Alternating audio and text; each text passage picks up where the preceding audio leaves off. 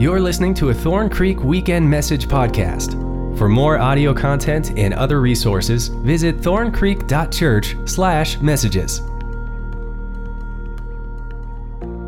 We are in our message series called Moses, and we've been looking at the life of Moses. And I'm really excited for today's message. God has really laid it on my heart. Um, I, I love what happens here in chapter 15. We're going to dig into that and, and look at how God can heal us through our bitter situations. So let's pray and then we'll jump into this message. Father God, I thank you for who you are. I thank you for your love and I thank you for your grace and I thank you for Jesus Christ. And I just ask God that you would bring healing to all of our people. Uh, not just those in Thorn Creek, uh, they need it, uh, but all the people in our community, all the people in our country and in our world who are affected by this coronavirus, God, and who are even getting sick just from normal flu or allergies or anything like that. God, there's just lots of sickness, and I pray, God, that you would bring healing, that you would watch over each person, and that you would just give them a peace that you are with them and that you will you will carry them through this god. So we pray for your healing. We pray for pastor ruben and all of our leadership and our volunteers here at thorn creek church god. I pray for this message god. Would you just kind of set me aside? And would your words come out of my mouth god? And i pray that you would use this message to speak hope and encouragement into our lives god. We love you so much. We pray this all in jesus name Amen. Well, as I said earlier, we are in our series called Moses, and we've been looking at the life of Moses and how we can relate to him. And, you know, Pastor Ruben said it so well. And he said Moses started out his his ministry, if you will, uh, saying, "Who am I?" Right when God called him, that was Moses' response: is, "Who am I to go do all of this?" And God spent the rest of Moses' life showing Moses who I am, right? Who Yahweh is, who God is, and He's done this, and, I just think it's so great, and we see that even today. We're, you know, we're going to jump into uh, the Israelites after the Red Sea, but let's let's talk about what we've already looked at. So we started with the call of Moses, and we just said that you know He God calls him, and He says, "Who am I? I, I, I stumble." And when I talk, I'm tongue tied. I can't do this. And God says, No, no, no, no. I am am sending you. Yahweh, the God of Abraham, Isaac, and Jacob, the God who created all of creation, the beginning and the end, the Alpha, the Omega is sending you. And so we see God point out who He is and how, how we can live our life following the great I am. And then we saw the plagues, right? God sends Moses and Aaron off to Pharaoh, and they tell Pharaoh, Let my people go, let God's people go, so that we may worship him. It was so important that God be worshiped, and Pharaoh's heart was hardened, and so God did these ten, ten plagues. There was, you know, turning the Nile into blood, and there were frogs and gnats and flies and locusts, and there was hail, and there was darkness, and there was boils, and there was all these different things. And it ended with that last plague, the plague of the firstborn, where God came and took all of the firstborn of Egypt, and he passed over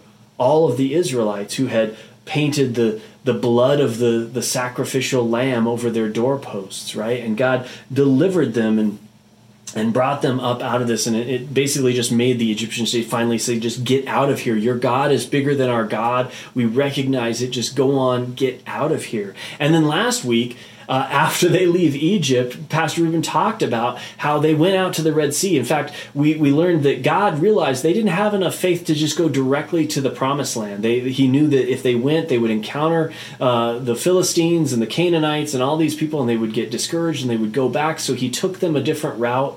And the Egyptians see that and they think that they're all confused. They don't know where they're going. And then they realize, the Egyptians realize, hey, we just told all of our slaves, all of our slave labor to leave. We need to go get them back. And so they get their army and they chase them.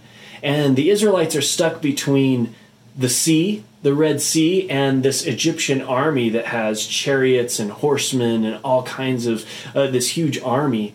And God opens up the Red Sea and they walk through on dry ground. And, and then God just, as the Egyptians pursue them, he, he releases the waters of the Red Sea and it destroys all of the Egyptians. And after God delivered the Israelites through the Red Sea, they sing this wonderful song that we see as we pick up in Exodus 15. So, starting in verse 1, it says this It says, Then Moses and the Israelites sang this song to the Lord I will sing to the Lord, for he is highly exalted. Both horse and driver he has hurled into the sea. The Lord is my strength and my defense. He has become my salvation. He is my God, and I will praise him. My Father's God, and I will exalt him. The Lord is a warrior. The Lord is his name. Pharaoh's chariots and his army he has hurled into the sea. The best of Pharaoh's officers are drowned in the Red Sea. The deep waters have covered them. They sank to the depths like a stone. Your right hand, Lord, your majest- was majestic in power. Your right hand, Lord, shattered the enemy. In the greatness of your majesty, you threw down those who opposed you. You unleashed your burning anger. It consumed them like stubble. By the last of by the blast of your nostrils the waters piled up. The surging waters stood up like a wall. The deep waters congealed in the heart of the sea. The enemy boasted, I will pursue, I will overtake them. I will divide the spoils. I will gorge myself on them. I will draw my sword, and my hand will destroy them. But you blew with your breath, and the sea covered them. They sank like lead in the mighty waters. Who among the gods is like you, Lord? Who is like you, majestic in holiness, awesome in glory, working wonders? You stretch out your right hand, and the earth swallows your enemies. In your unfailing love, you will lead the people you have redeemed. In your strength, you will guide them to your holy dwelling. The nations will hear and tremble. Anguish will grip the people of Philistia. The chiefs of Edom will be terrified. The leaders of Moab will be seized with trembling. The people of Canaan will melt away. Terror and dread will fall on them. By the power of your arm, they will be as still as a stone until your people pass by, Lord. Until your people you bought pass by. You will bring them in and plant them on the mountain of your inheritance, the place, Lord, you made for your dwelling, the sanctuary, Lord, your hands established. The Lord reigns forever and ever. When Pharaoh's horses, chariots, and horsemen went into the sea, the Lord brought the waters of the sea back over them. But the Israelites walked through the sea on dry ground. Then Miriam the prophet, Aaron's sister, took a timbrel in her hand, and all the women followed her with timbrels and dancing. Miriam sang to them Sing to the Lord, for he is highly exalted. Both horse and driver he has hurled into the sea. Whew!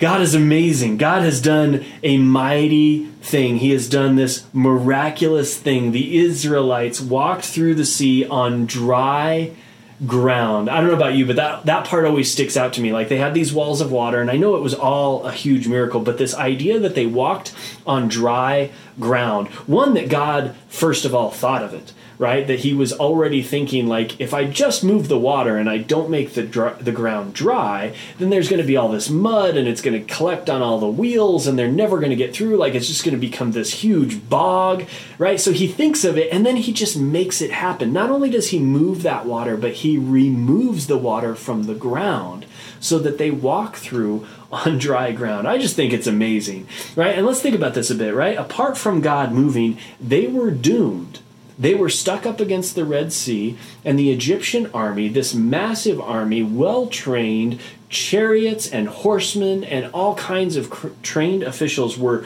were bearing down on them. And there were a lot of Israelites, right? Uh, some scholars estimate somewhere between two to three million people in that whole Israelite camp, right? There were a lot of people. It would have been a long battle, but they weren't a trained army In fact, just the day before, they were slaves in Egypt, right? They weren't organized. They didn't have this chain of command. They didn't have all of these warriors ready to go and fight. They didn't have chariots and all this kind of stuff. They were, you know, they were doomed if they were going to have a battle with the Egyptians. And God was the only one who could save them, right? And He did it. He did it in an amazing way. And so there was no doubt that it was God who saved them. And they sing this beautiful song they sing this beautiful song to the Lord, praising Him and just remembering what He has done. And they even get to this part where they're like, I mean, they are encouraged, right? They talk about what's going to happen. The, the Philistines and the Canaanites and the Mo- and the people of Moab and Edom, they're all going to stand still as we pass by because this is how great our God is. They are, I mean, this is the the pinnacle of celebration that they have going on here because God has saved them. And so they've they've recorded this song, they've written it down so that other generations can know what God has done, right? And I, I don't know about you, but have you ever had God move in your life in an amazing way like that? Um, uh, you know, not all of us get to have these moments with God where we see these huge miracles, like a miracle of the Red Sea parting, like not many of us get to see that, right? But we have we see God moving in our lives. I know I have. I know I've seen God move. I know God has done things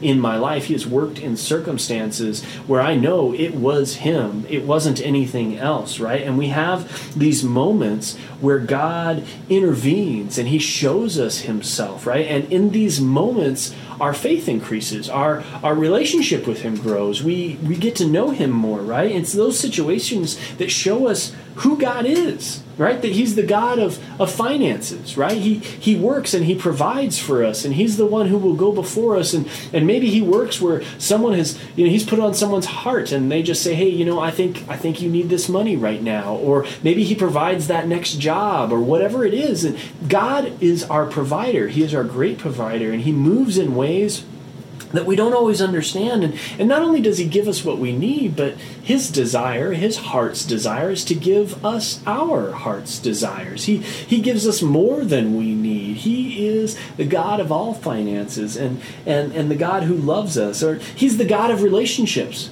God can work in marriages, He redeems them and restores them and rebuilds them. He works in families, even blended families, bonding them even closer together. God is the God of relationships. He can work in your relationship and provide forgiveness and repentance, and He can He can work in hearts and and and even bring back estranged estranged children or other family members that you've, you've lost contact with. He is the God of relationships, or he's, he's also the God of health.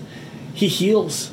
He hears our prayers. So many right now need the prayers uh, and need God to move in their life and in their health, and He is the one who does. He heals the sick and he moves in miraculous ways and, and sometimes he works through doctors and medicine and he, he works through all things for our health and, and, he, and he listens. He's the God of health. He's the God of relationships. He's the God of finances. He is the God of, of just love. And He is the Lord over all, over everything. And our trust grows in Him, and our faith grows in Him when we see Him move. And so it's so important that we, we, we see that, and, and He's so gracious to move in our lives in such a way because when our faith grows and when we see Him move, we're less anxious we're less worried, we're less threatened by the changes and the challenges that life throws at us. Our, our, our faith in God grows bigger than, than our worry about life, right? And that's the Israelites right now. They're riding on this huge high, just knowing that they'll be taken care of by God because God is with them. God is with them, and God is with you. And now let's continue on in verse 15 because it changes dramatically, right? It changes dramatically. What, what else would we expect from the Israelites? So, verse 22, chapter 15, it says Then Moses led Israel from the Red Sea, and they went into the desert of Shur for three days. How many days? Three days. Write that in the chat. Three days. Three days they traveled in the desert without finding water. So they couldn't find water for three days. When they came to Marah, they could not drink its water because it was bitter. That is why the place is called Marah. If you have, if you were looking in your Bible, you'll see a little note, and that footnote says Marah. The the the Hebrew word sounds like the the word for bitter or bitterness, and so that's why they call it Marah. So, verse twenty four. So the people grumbled against Moses, saying, "What are we to drink?" Now today's message is titled, "It's your fault." right? And it's because we see the Israelites jump right there and they grumbled towards Moses, right? This life situation happened. They're walking around, they don't have water, and they grumble towards Moses and they say, What are we going to drink? And if you remember from last week, they grumbled at the Red Sea as well to Moses. This is kind of their their MO, the Israelites right now, because they are growing in their faith with God. They're not fully there. They they're, they're still learning who he is. I mean, he's done this amazing thing delivered them from the Red Sea. But before that, they complained and they said, You know, why did you bring us out here, Moses? Did you just bring us out here to die? We should have stayed in Egypt. Let's go back, right? And now they're saying, You know, Moses, why did you bring us out here? There's no water. We can't even drink it. What are we supposed to drink? Now, I do want to give the Israelites a little bit of grace here in the sense of that it's, I mean, water's important, right? They've been without water for three days. This is nothing to scoff at, right? Like, I mean, it's a, thirst has a very strong power over us. Uh, have you ever been without water?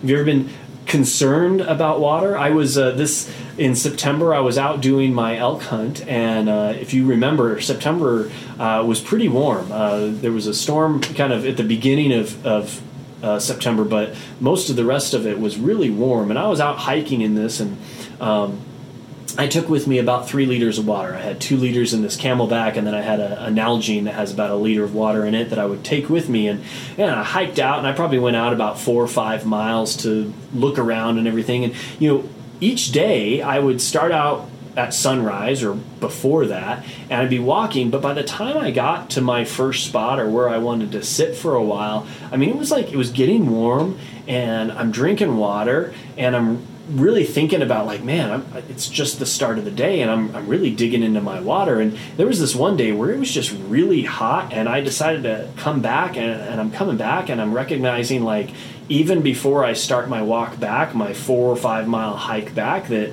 i've already drained my CamelBak like i two liters of my three liters is gone and I've got this ways to go. And, and I know I wasn't at risk of dying of thirst or anything, but it really gets a hold of you, right? Like there's this idea where you like I'm thirsty and I only have a certain amount of water, and if if I go through that water and I go through too quickly, then I've got to walk and I'm thirsty and it's just miserable. And so you know, but but knowing all of that stuff and, and everything, it's it's a real concern. So I understand where the Israelites are coming from. They've been walking. In fact, survivalists will tell you there's this rule of threes, right? It's it's three minutes without air.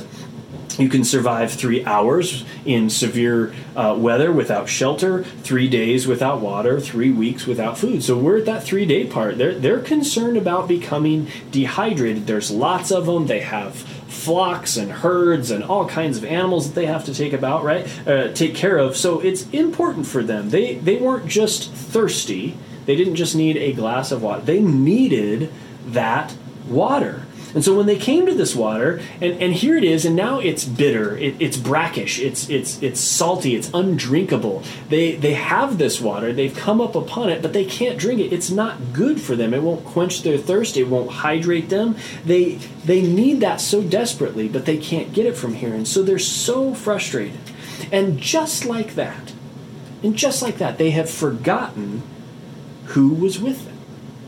That God was with them. They, they, they couldn't even see the pillar of cloud by day and fire by night that was leading them and guiding them, right? They, they were just so enthralled in their thirst and so caught up in it. See, God had just miraculously saved them, but they forgot. They didn't really know who it was that was leading them, who was with them.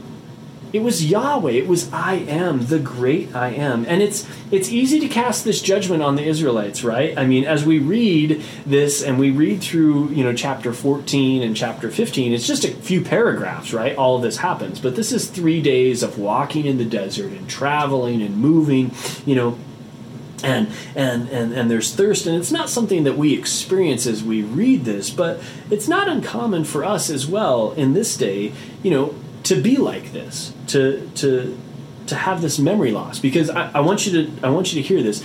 Bitter water can cause memory loss. Did you hear that? Bitter water can cause memory loss. Like we're not walking this with them, but we've we've experienced this. We have bitter waters in our life. We have things that happen that overshadow who we know God to be. And we can get caught up in those moments, right? Like it could be like after much waiting and much prayer, God has delivered and, and answered your prayer and you get the job that you need, but you know now we have the economy going and, and it's it's it's hurting and, and they're talking about layoffs right and they're talking about cutting pay and we forget about who who it was that got us that job in the first place we forget who was with us and who provided for us uh, we have short-term memories that that bitter water messes with our memory can cause that memory loss or maybe maybe you've you know God's healed and restored your marriage, right? But now the family, you've got kids who are who are just having problems. They've got resentment, and and you're you're like, I who's going to take care of this?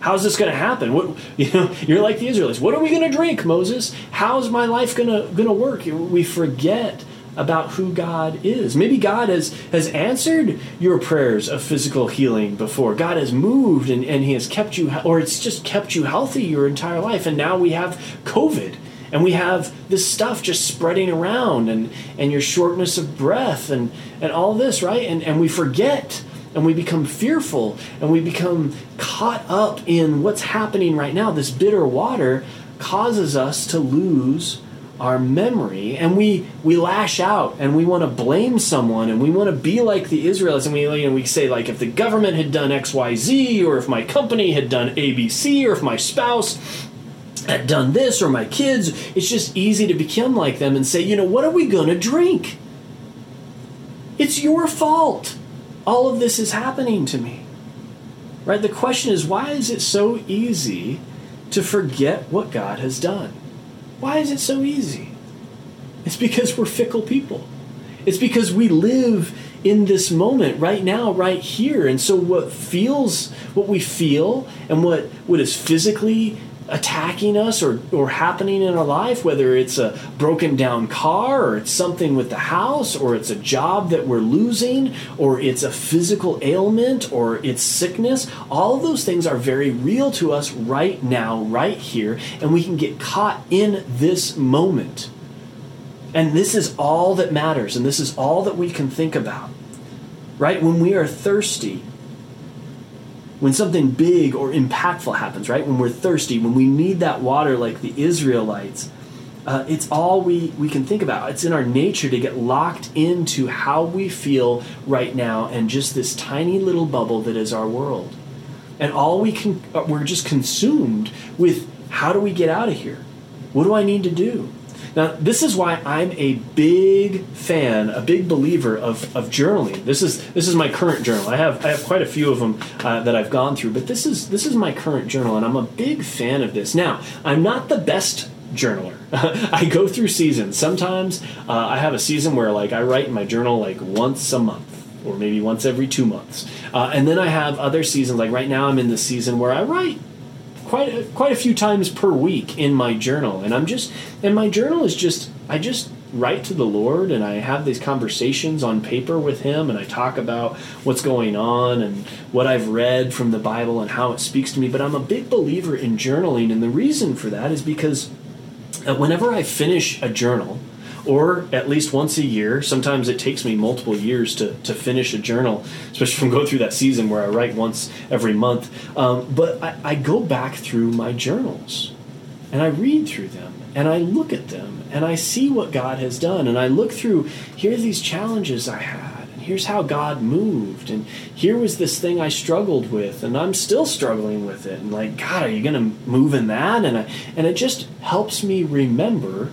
who God is, right? That's why uh, that's why we have this Bible right here. This is God's word to us, and and this Old Testament is so important. A lot of people, there are a lot of Christians who think we just need to worry about the New Testament because that's where Jesus is, and and and that's the most important part. And I, and, and to a degree, I agree. Uh, Jesus is the most important part. What He did on the cross, dying for us, is is integral. It's that's the whole point of this whole story. But if you don't have the backstory, if you don't see God moving before and wooing his people and showing that he wants them to have a full fully dedicated and devoted heart to him, then then then we don't understand why Jesus is so important. If we don't see the holiness of God as he as he gives the law in Exodus and Leviticus and he says, I am the Lord and I am holy and, and if if you if you've got any of these blemishes, you can't come before me. And if you have any of these sins, then you have to you have to deal with them ceremonially so you can even enter into my temple. Then then then once you understand that, you can understand how Jesus is our great sacrifice, how Jesus cleansed us completely and and, and is, is is that that that atonement for us. And he sat down on the mercy seat. It's without that, if we don't have this backstory, if it's it's like that song that we first read, there's a reason they wrote it down. It's so that generations would know what God has done, right? Whenever we have these moments where we, we get locked up, we have to remember, we have to go back. And it's so easy to be like the Israelites. I mean, they grumbled just three days after walking through the Red Sea. Three days. Huge miracle. Huge. I don't think anyone was walking around like trying to make up like how that could have not been God. You know, oftentimes we have miracles happen or God moves in our life and we go, well, that could be coincidence or this person or whatever, or it could have been this or it could have been, and it probably what, you know, and, and, and you can live in that doubt. I don't think anyone doubted what happened. It was God, clearly. The wall, the water moved, there were walls, there was dry ground, it was not possible. And in three days, these people are grumbling again. They had these short memories, and we're not much different right? And this is the pattern of the Israelites we see. We saw it at the Red Sea before, right? They said they grumbled against Moses. And then we see it later in, in chapter 16 of Exodus. They they go on and they say, Hey, we're hungry. We got we got our water. Now we're now we're hungry. We don't have any food. And they, they grumble against Moses and Aaron. And God provides manna and quail for them to eat. And we see it in, in verse 8 of chapter 16. It says, Moses also said, You will know that it was the Lord when he gives you meat to eat in the evening and all the bread you want in the morning, because he has heard your grumbling against him. Who are we? You are not grumbling against us, but against the Lord.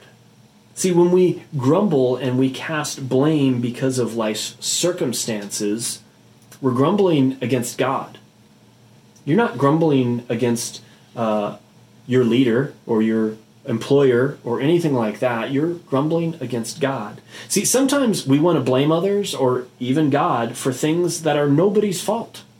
You know, sometimes the water is just bitter.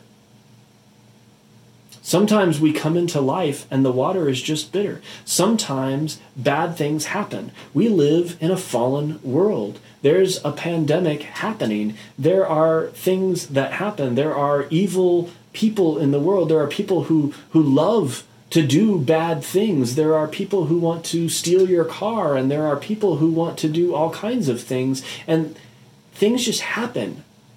And things happen to us and sometimes that water is bitter.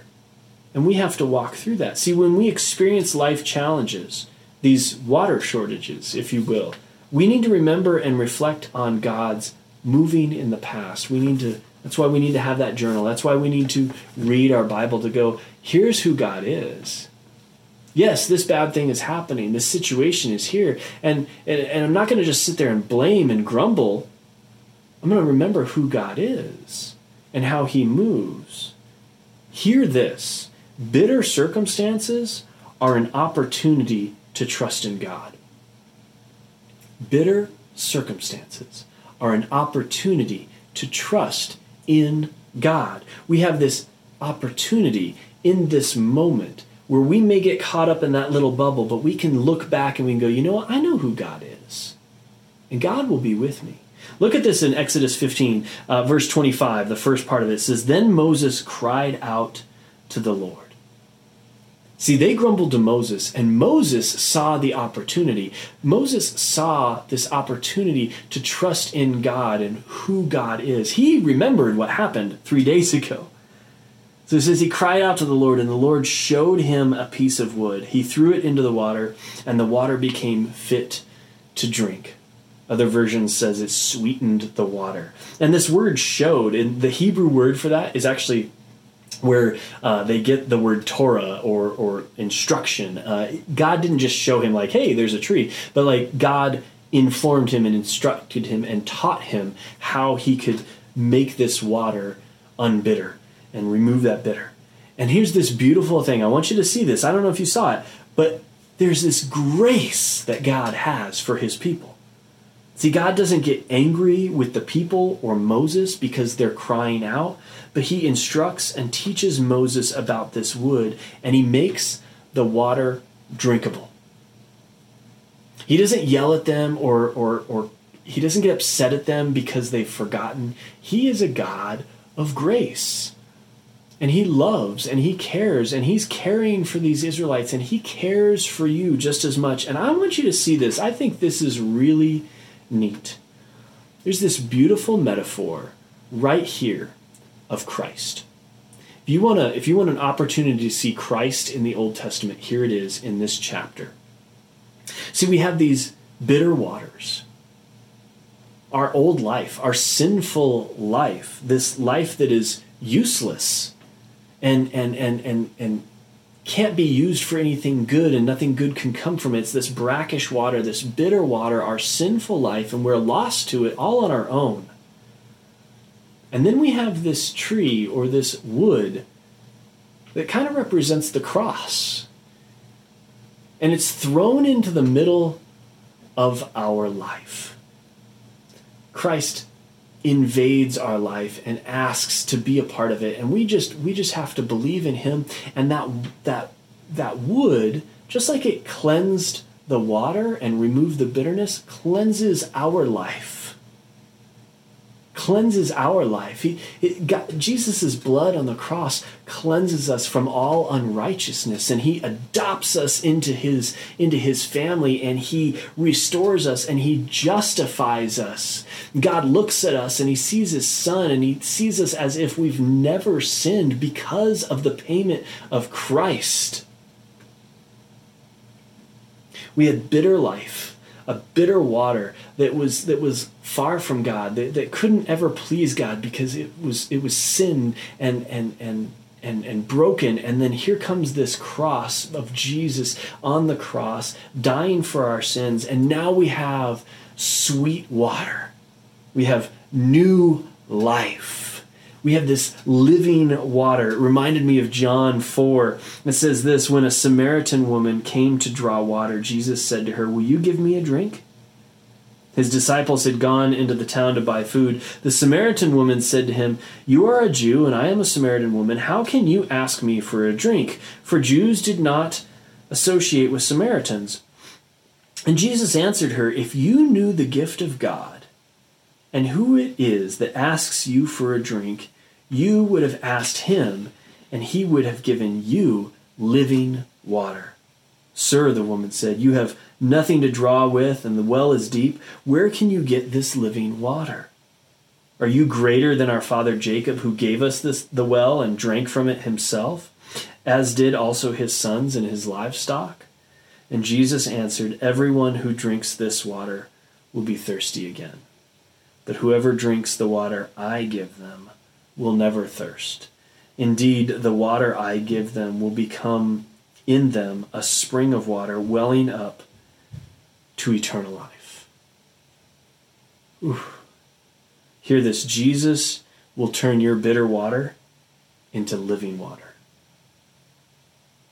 Jesus will turn your bitter water into living water, a water welling up to eternal life. That's who Jesus is, and that's who God is. And that's what we have to remember in our times of circ- uh, and our circumstances when we experience bitter water, that Jesus gives living water.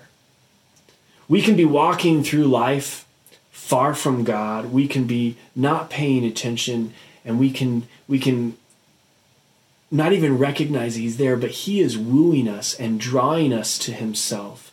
And he wants you to know that you don't have to live in your bitter water. You don't have to drink the bitter water anymore.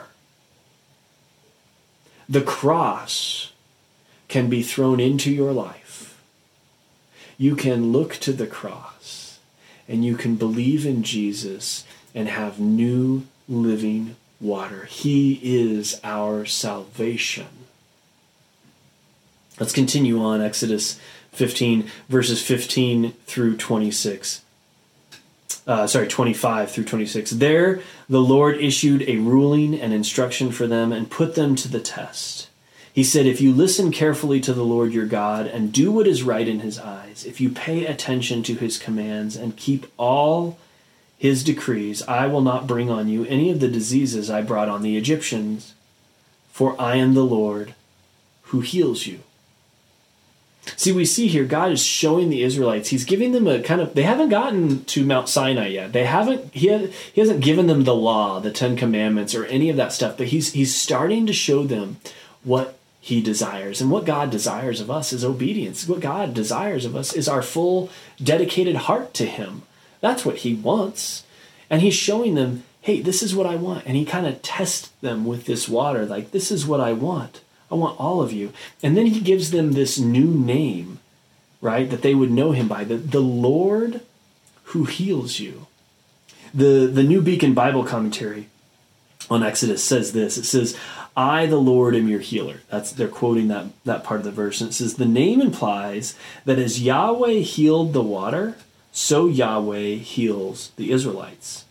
This healing includes not only the healing of their bodies from brutal treatments, but also the healing of their souls from bitterness, unbelief, and the slave mentality that prevented them from putting their wholehearted trust in their Redeemer.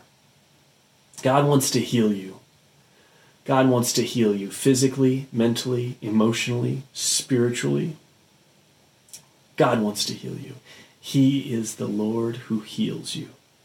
And that's his name for us. And that's what I want you to take away from today. It wasn't, you know, the title of today's message is, is It's Your Fault. And we talk about grumbling, but I want you to hear that even in our grumbling, even in those circumstances, even in the bitter waters, God can bring healing to you. God wants to bring healing to you. Check this out the end of chapter 15. Then they came to Elim, where there were 12 springs and 70 palm trees, and they camped there near the water. Like, it just got better following God and trusting in Him, it just got better. He removed the bitterness, but then He brings them to this place where there are 12 springs of water, more water than they would need. And there's all these palm trees, and they can camp there, and they are near water, and He has provided for them. And that's what God wants to do for you. God wants to heal you. God wants to move in your life. So maybe maybe you're watching this today and and you're not a follower of Christ. You've never put your faith in Jesus, but this is your opportunity. Today is this day where you can you can be delivered out of that bitter water. You can you can have living water from Jesus Christ. So let's let's pray. Lord Jesus, I thank you for who you are. I thank you that you are the God who moves in our lives. And even when we forget, even when we grumble, even when we blame, you are here for us. And your desire is to remove the bitterness, to bring healing, and to redeem us. And so maybe you're watching today and you've never you've never said that prayer, you never have decided to follow Jesus, but you want to do that right now. Just say this prayer, Jesus, Take the bitterness from my life. Take the bitterness from my life, Jesus. I give my life to you and I want to follow you and I want to obey you and, and do what you've called me to do. And I just want to live in you and I want to have this living water. I don't want to thirst. I don't want to go through life with this bitter water anymore, this bitter life. I want to have living water. and be fully quenched by you. Jesus, we thank you that you are our healer. God, we continue to put our trust in you, and we use these bitter circumstances, these bitter times, to remember who you are and to put our trust in you. God, I thank you so much for those who give here at Thorn Creek Church and they honor you with their finances. God, would you continue to watch over them and would you continue to bless them and continue to be with them, God? And would you bless the offering that comes into Thorn Creek this weekend as well?